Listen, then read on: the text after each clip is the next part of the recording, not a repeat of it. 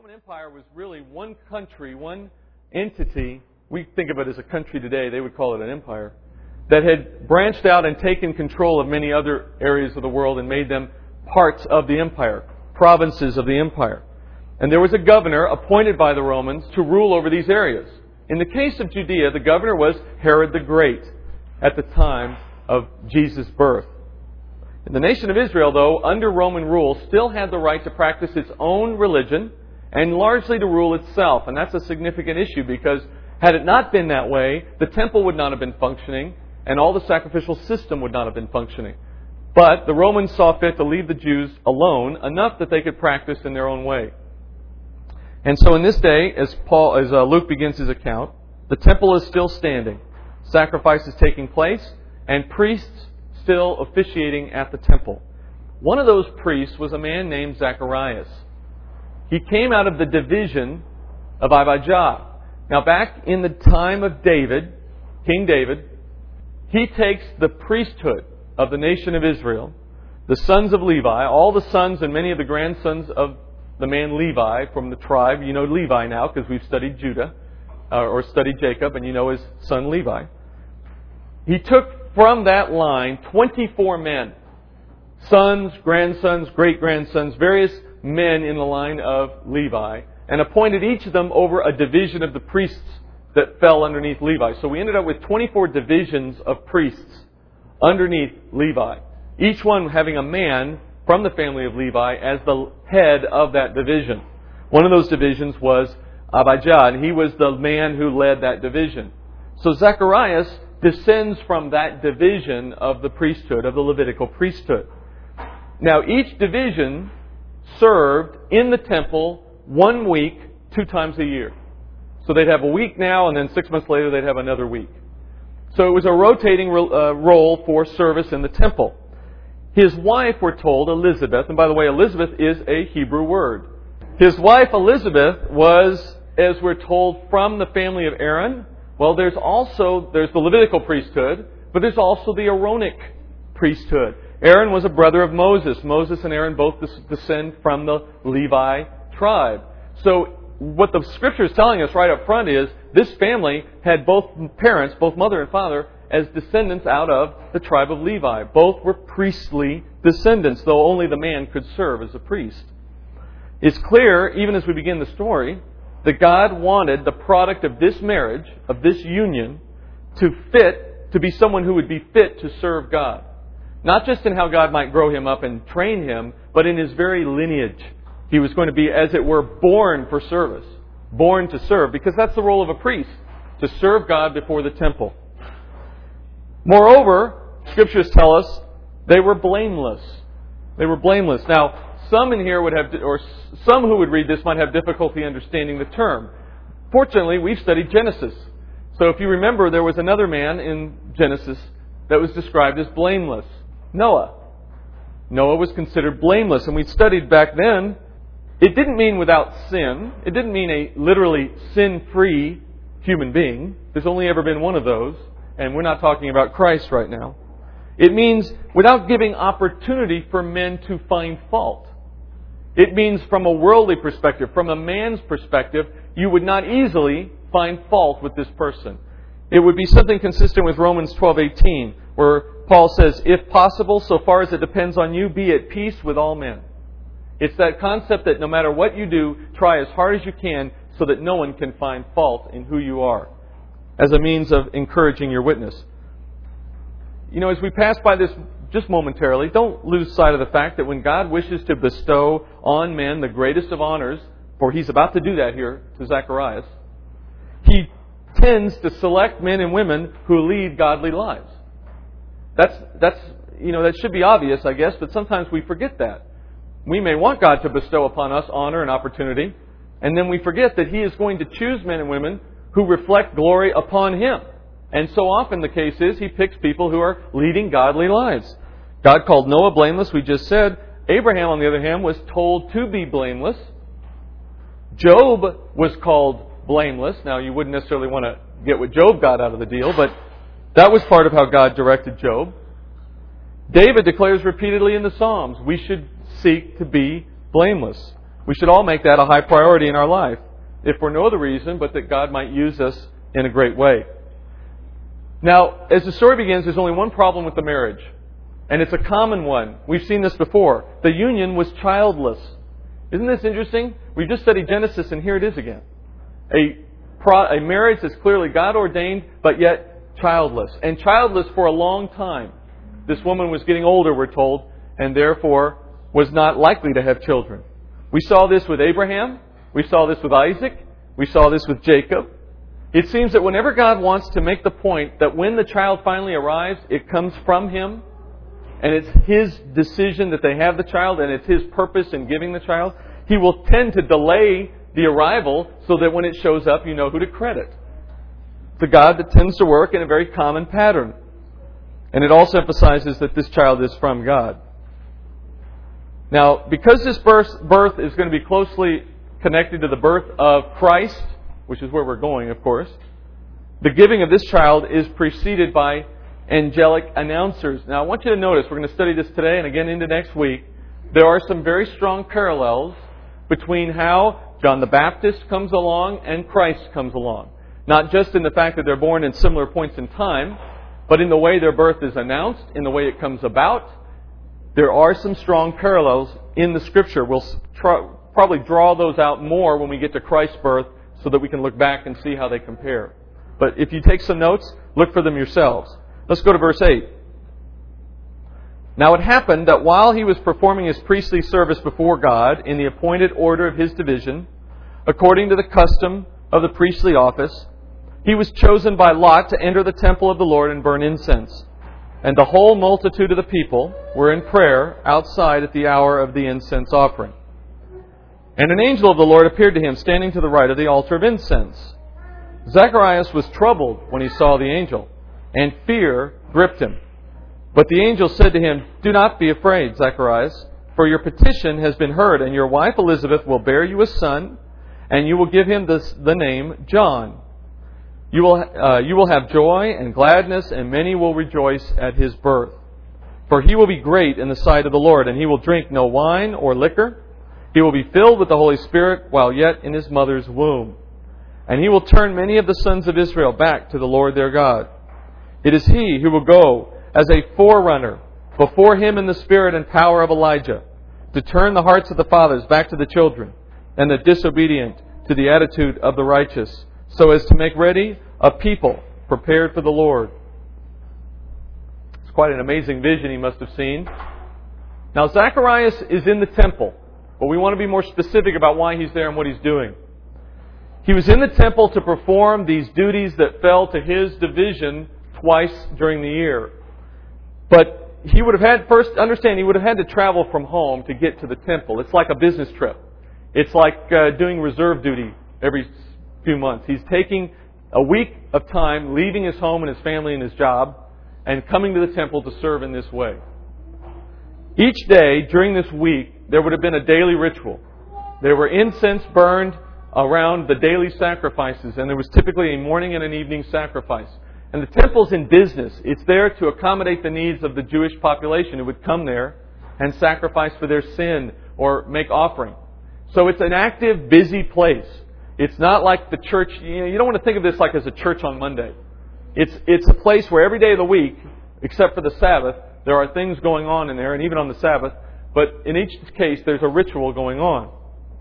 Burning incense was the role of one priest going into the holy place before the altar, and it was done at an appointed time, while the crowd stayed outside the holy place waiting for uh, the priest to emerge, having burned the incense them knowing that back in this room where they're not allowed to go, there is incense rising before the altar, and just knowing that put them in a state of prayerful meditation and praise, knowing that that was going on inside the building.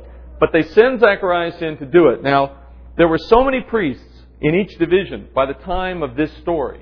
I mean, families had grown, men had had children, and their children had, had children. Long after David is gone, there are thousands of priests at least in each of these major divisions. So, the opportunity to be the one in your division to go in and burn the incense was a once in a lifetime opportunity. At best, each man would get one time in their life to go in and burn the incense. So this is Zacharias' day. That's why they say he was selected by lot. It's like hitting the lottery. And this is high honor for him to be able to do this. He will be alone in the Holy of Holies. High honor for a Jew and for a priest. Do you think this day, by the way, was an accident? Do you think his selection on this particular day, where he would be before the altar, yeah, He's standing before the altar of God at the point where God needs him to be in order to fit the timing God has. And by lot he's selected, certainly that's God's plan. But only priests could go into the holy place. But on this moment, only one would. The, the fact that priests could, generally speaking, enter the holy place doesn't mean they just walked in with impunity anytime they wanted. It wasn't a breezeway. You know, it was a room that was used for a specific purpose. And if you weren't in there for one of those purposes, you weren't in there. The Holy of Holies was even more so that way. Only one man, one day a year, could go in. So uh, he's in there alone, ready to do his duty. The angel appears as he stands before the altar. Naturally, we're told he's afraid, and then the angel says, Don't fear. That's such a common pattern, by the way. Angels appear. First thing they always say is, Do not be afraid. You wonder if sometimes they walk into each other up in heaven. Do not be afraid. Oh, sorry, I can't keep. I'm always saying that. First thing out of my mouth. Do not be afraid. It's obviously a fearful thing to see an angel. These are not fluffy little cherubs with wings and, you know, they, oh, I just want to reach out and cuddle you. No, this is something you're fearful of. You're afraid to see this thing appear. The angel says right off the bat, your petition, your prayers have been answered. Your desire for a child is going to be met. Obviously, Zacharias had been praying for a child. Is there a little lesson just as we pass? Here again, and the same is true for Abraham, how long had he been praying for something? And in every day until this day, he might have thought to himself, God never answers my prayers. Little did he know there was a timing issue here for when this child could, could appear. We should never give up hope on God. We should never stop requesting and think that because it didn't come last week, it's not going to come next week. There is no such thing as, you know, a time limit to how long you can ask for something because God's purpose, when He fulfills it, may be different in timing than what you expect. Now he tells him, Your son's coming, you're going to have a son, and you're going to name him John. And he, he tells essentially uh, Zacharias that your son's going to have a special place in God's plan for man's redemption. The very last book of the Old Testament, Malachi, was the last thing God spoke to the nation of Israel before the coming of his son. And in fact, Malachi is the last prophet before John the Baptist, who is considered the next prophet, because he foretold Christ's coming. The final words given to Israel about their Messiah's coming is before he actually arrived is recorded in Malachi. Malachi is a prophetic book. God says to Israel in Malachi this, verse or chapter 2 verse 17. I want you to listen to the tone and listen to some of the context. He says in verse 17, "You have wearied the Lord with your words, yet you say, how have we wearied him?" In that you say, Everyone who does evil is good in the sight of the Lord, and he delights in them. Or, Where is the God of justice? Behold, I'm going to send my messenger, and he will clear the way before me. And the Lord whom you seek will suddenly come to his temple, and the messenger of the covenant in whom you delight. Behold, he is coming, says the Lord of hosts. But who can endure the day of his coming? Who can stand when he appears? For he is like a refiner's fire, like fuller's soap. And again in, in, Malachi chapter 4, verse 1, he says this For behold, the day is coming, burning like a furnace, and all the arrogant and every evildoer will be chaff. And the day that is coming will set them ablaze, says the Lord of hosts, so that it will leave them neither root nor branch. Behold, I'm going to send you Elijah the prophet before the coming of the great and terrible day of the Lord. He will restore the hearts of the fathers to their children and the hearts of the children to their fathers, so that I will not come and smite the land with a curse. Those last two verses I just read are the last two verses of the Old Testament. The last two things God says to the nation, to the world, if you will, before he begins again with Christ's coming, is to say, I'm going to send you Elijah the prophet before the coming of the great and terrible day of the Lord. Now, that's the quote that the angel uses when he addresses Zacharias and says, You're going to have a son. But that stern warning that before the coming of the Lord, God would send a messenger ahead of him? The context, though, it makes clear he's not talking about Christ's first coming. The context of Malachi makes clear the great and terrible day of the Lord. That's a reference to tribulation. The great and terrible day of the Lord is not the second coming, but it is tribulation. Anytime you hear that phrase, the great and terrible day of the Lord, you're talking about the seven years of tribulation. And there's some other places I could take to reference that and show you that that is in fact consistently the case. So why is the angel speaking to Zacharias, saying a prophecy out of Malachi about the coming of the Lord, but yet talking about his second coming and not his first? When in fact, John the Baptist's role, of course, is to prophesy about the first coming. Why that disconnect? Why did he not just refer to the first coming? For example, is John the Baptist Elijah, maybe? Some have proposed that. In John's Gospel, chapter 1, men in the day of John the Baptist actually came to that same conclusion and started to wonder if maybe in his coming in the way of Elijah, according to the prophet Malachi, maybe John the Baptist was Elijah. Is that what John's trying to teach us? And here's what John said in chapter, or John the Baptist said in the Gospel of John, chapter 1, verse 19. This is the testimony of John. When the Jews sent to him priests and Levites from Jerusalem to ask him, Who are you? He confessed and did not deny, but confessed, I am not the Christ. They asked him, Well, what then? Are you Elijah? And he said, I am not. Are you the prophet? And he answered, No. Why three questions? Christ, Elijah, or the prophet? Where's the third one fit in? Well, in the Jewish tradition, because there were so many prophecies of a Christ that would come and die, and then there were prophecies of a Christ that would come and rule, they thought there were two Messiahs. There was a teaching amongst the Jewish hierarchy that believed there would be one Messiah who would come and die for, for the sins of the nation. There would be another Messiah who would come and rule over them. They had missed the point that there aren't two Messiahs, there's two comings of one Messiah. And so they were looking for the Christ, who was to rule, or the prophet, who was to come and die. Remember, all the prophets died. All the prophets came and were martyred. So are you the Christ? No. Are you the prophet? No. Are you Elijah then? No. John himself testifies that he is not. But here's what he says. Going on in John 1 2, then they said to him, Who are you, so that we may give an answer to those who sent us? What do you say about yourself? And he said, I am the voice of one crying in the wilderness, Make straight the way of the Lord, as Isaiah the prophet said. He's referring to Isaiah chapter 40. In fact, later in Luke, we're going to study Zacharias himself actually quotes from that same place in Isaiah. A voice calling, clear the way for the Lord in the wilderness, make smooth in the desert a highway for our God. That's Isaiah 40, verse 3. It's interesting when you go back and you read Isaiah 40, in that chapter, there are elements of both Christ's first coming and his second coming being talked about. So Isaiah puts the two together for us again. He, they keep being reunited. So how do we figure all this out? John the Baptist is fulfilling parts of prophecy with respect to the Messiah's coming. He is fulfilling the parts of Isaiah 40 that relate to Christ's first coming. The man who would be in the wilderness, proclaiming a way for the Lord. Just as we are told by the angel that the, the purpose that this son would serve is to do what? Prepare a people for God. And that is the role of John the Baptist. He is fulfilling that aspect of prophecy, principally out of Isaiah 40. So why then did the angel refer to Malachi and the second coming and to Elijah?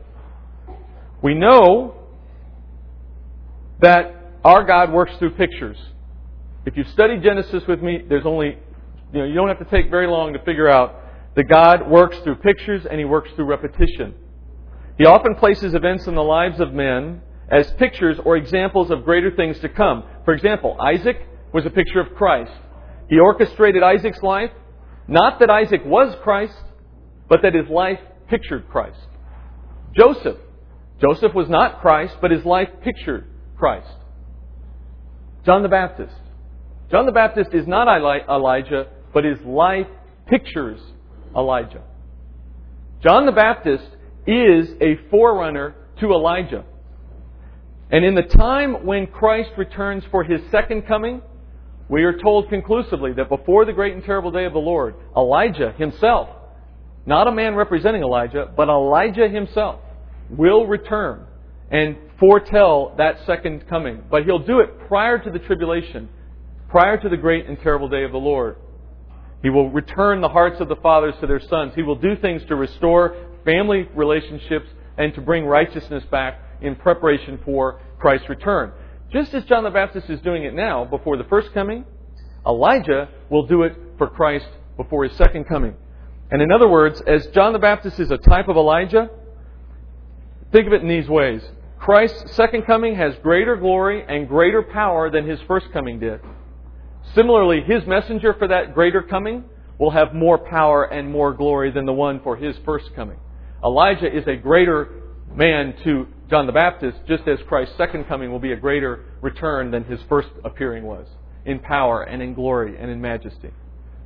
See the point? So the angel is connecting the two for us in the way he quotes Malachi in referring to John. But John himself becomes the testimony later to say, No, I am not Elijah. Now, when he quotes from Malachi, he adds an interesting detail. When the angel speaks to Mal- about Malachi, he says that the messenger would prepare a people made ready for the Lord. I just referred to that, right? John's ministry, when we look at it here in the coming weeks, John's ministry was about preparing a people for Christ. I mean, when you talk about making a way for Christ, was he out building a road? No. Was he establishing cities so that there would be somebody for Christ to preach to? No. He's preparing a people for Christ. In chapter 3, we're going to study John's baptism of Jesus. But for now, just consider this. When Christ begins his adult ministry, he starts with a baptism.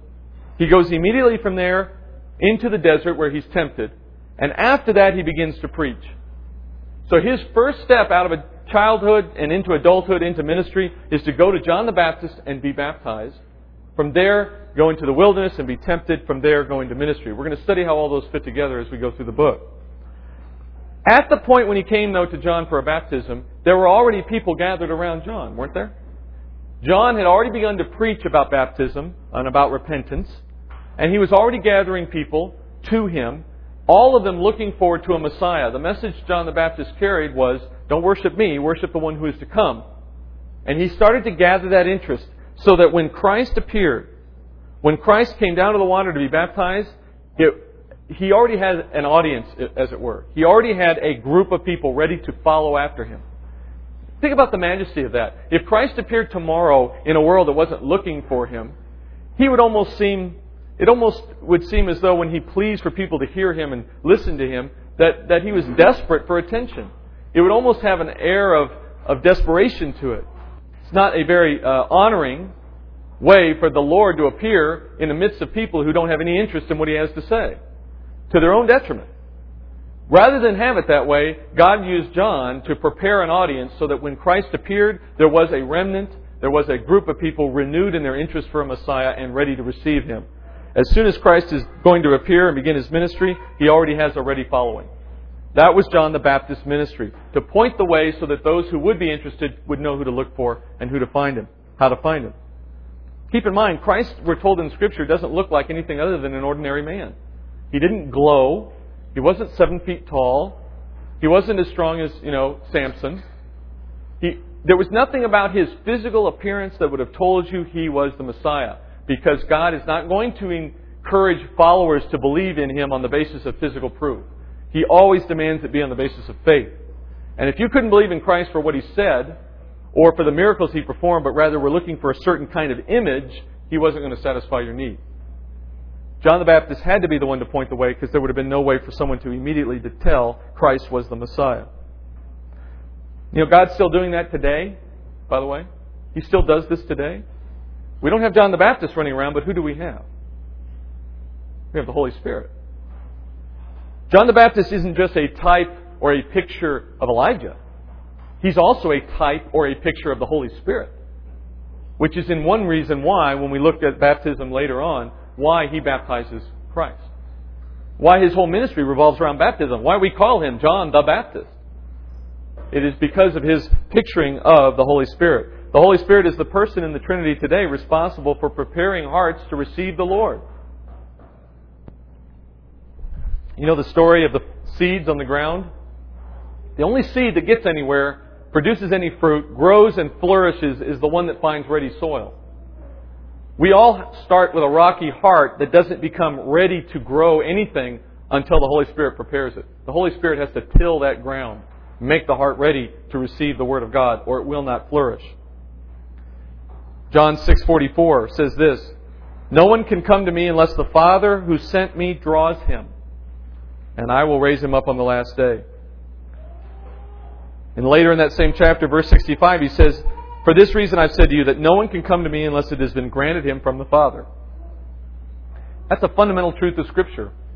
John the Baptist was bringing to the people in that day an awareness of their need for repentance and of the need for a Savior and to look for one. The Holy Spirit in our hearts does the same thing. Convicts you of sin, points you to the need for salvation, and draws you to the one and only way. But it's still Christ Himself who must make himself known to you by the Word of God. And then in that moment, your readiness and that solution fit together and create salvation. So Zacharias has heard the words of the angel, and here's how he responds. Luke 1, verse 18. Zacharias says to the angel, How will I know this for certain? For I am an old man, and my wife is advanced in years. Does this question sound familiar? Aren't we studying Genesis again? Did I forget? Am I in the wrong book again? You see how fundamental Genesis is to the rest of Scripture? What, what does this remind us of? Of course, it's Abraham. When Abraham was told he was going to have a son, Abraham in Genesis 7, 17, 16 says this. I will, this is God talking to Abraham. I will bless her, and indeed I will give you a son by her. Then I will bless her, and she will be mother of nations, and kings of, uh, kings of peoples will come from her.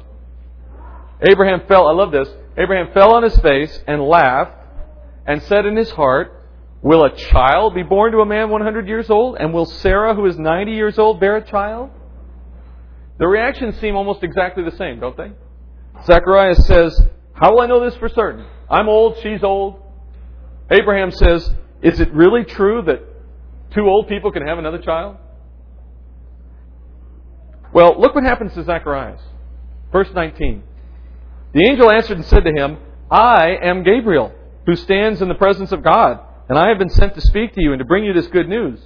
And behold, you shall be silent and unable to speak until the day when these things take place, because you did not believe my words, which will be fulfilled in their proper time.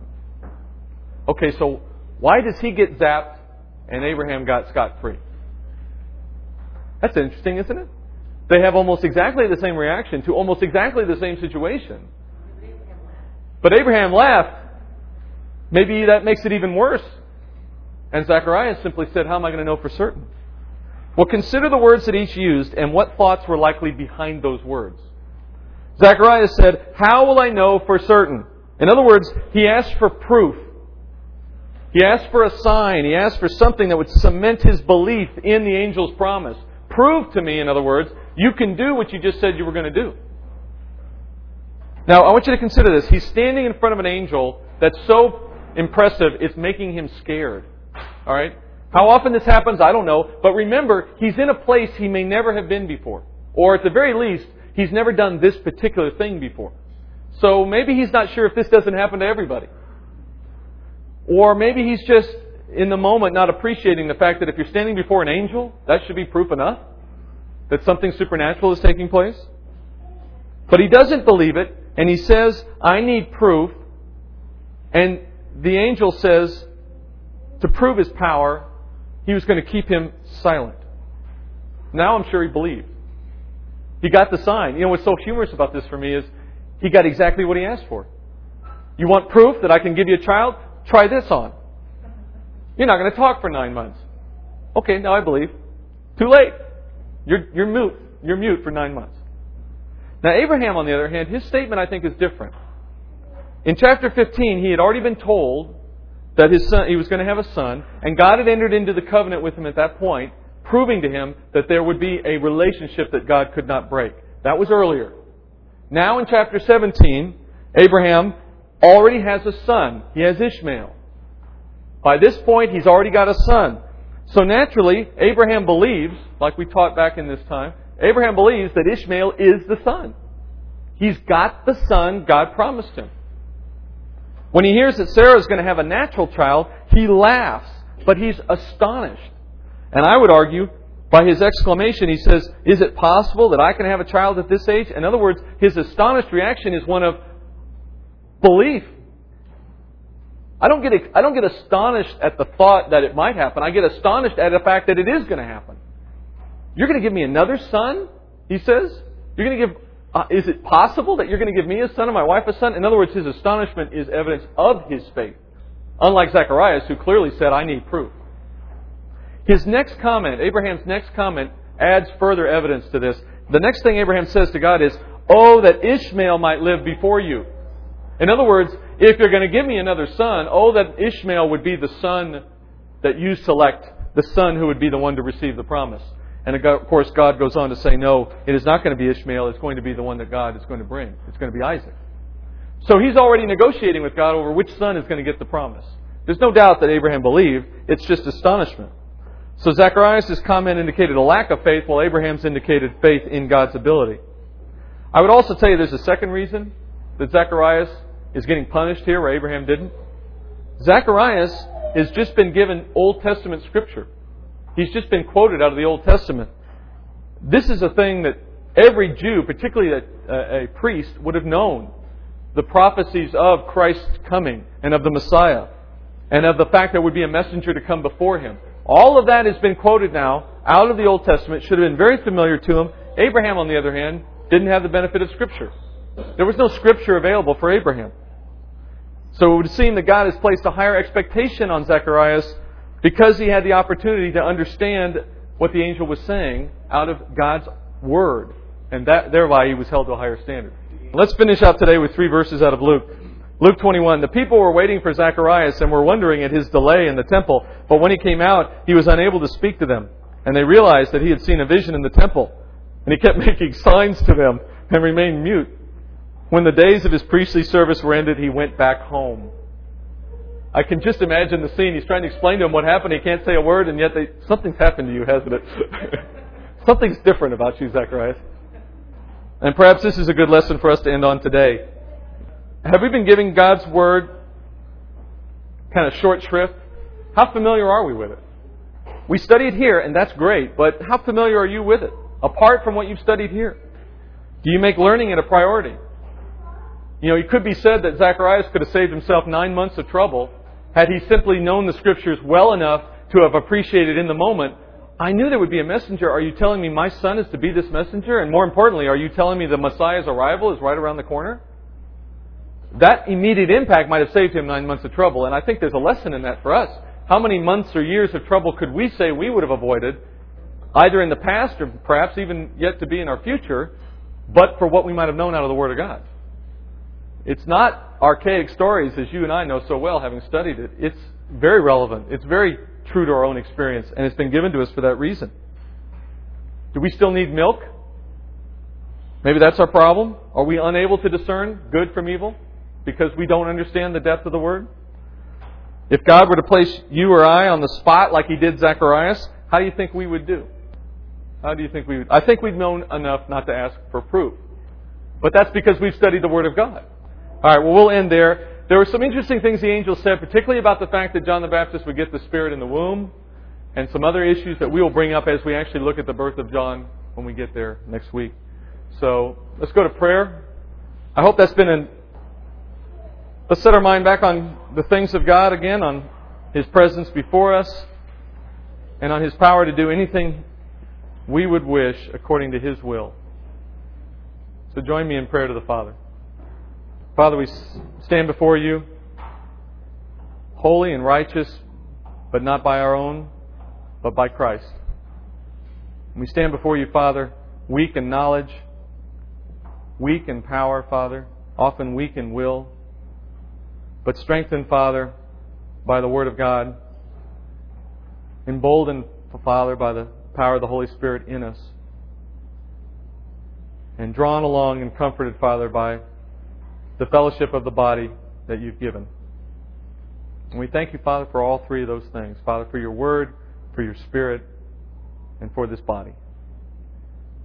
And I pray, Father, as we begin now into our study, as we continue in the weeks to come, and as we end it at the appointed time, that an intimate knowledge, Father, of your Son and his life on this earth and his purpose in coming, and in the trials that he undertook for our sake, Father, and for the death that he took on, not of his own, but for each of us.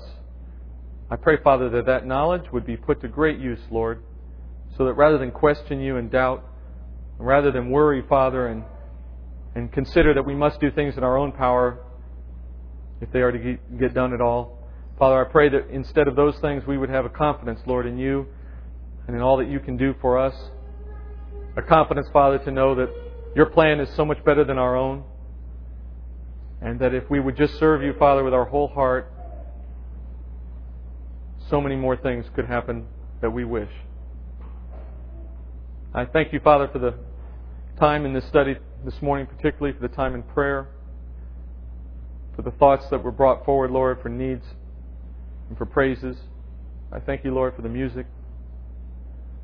I thank you, Father, for the study. And Lord, I pray that as we go out of this time and into the week ahead of us, that we would not see our service to you and our relationship with you, our very faith itself, as a Sunday morning thing, that it would not simply be, Lord, what we do when we gather in this building.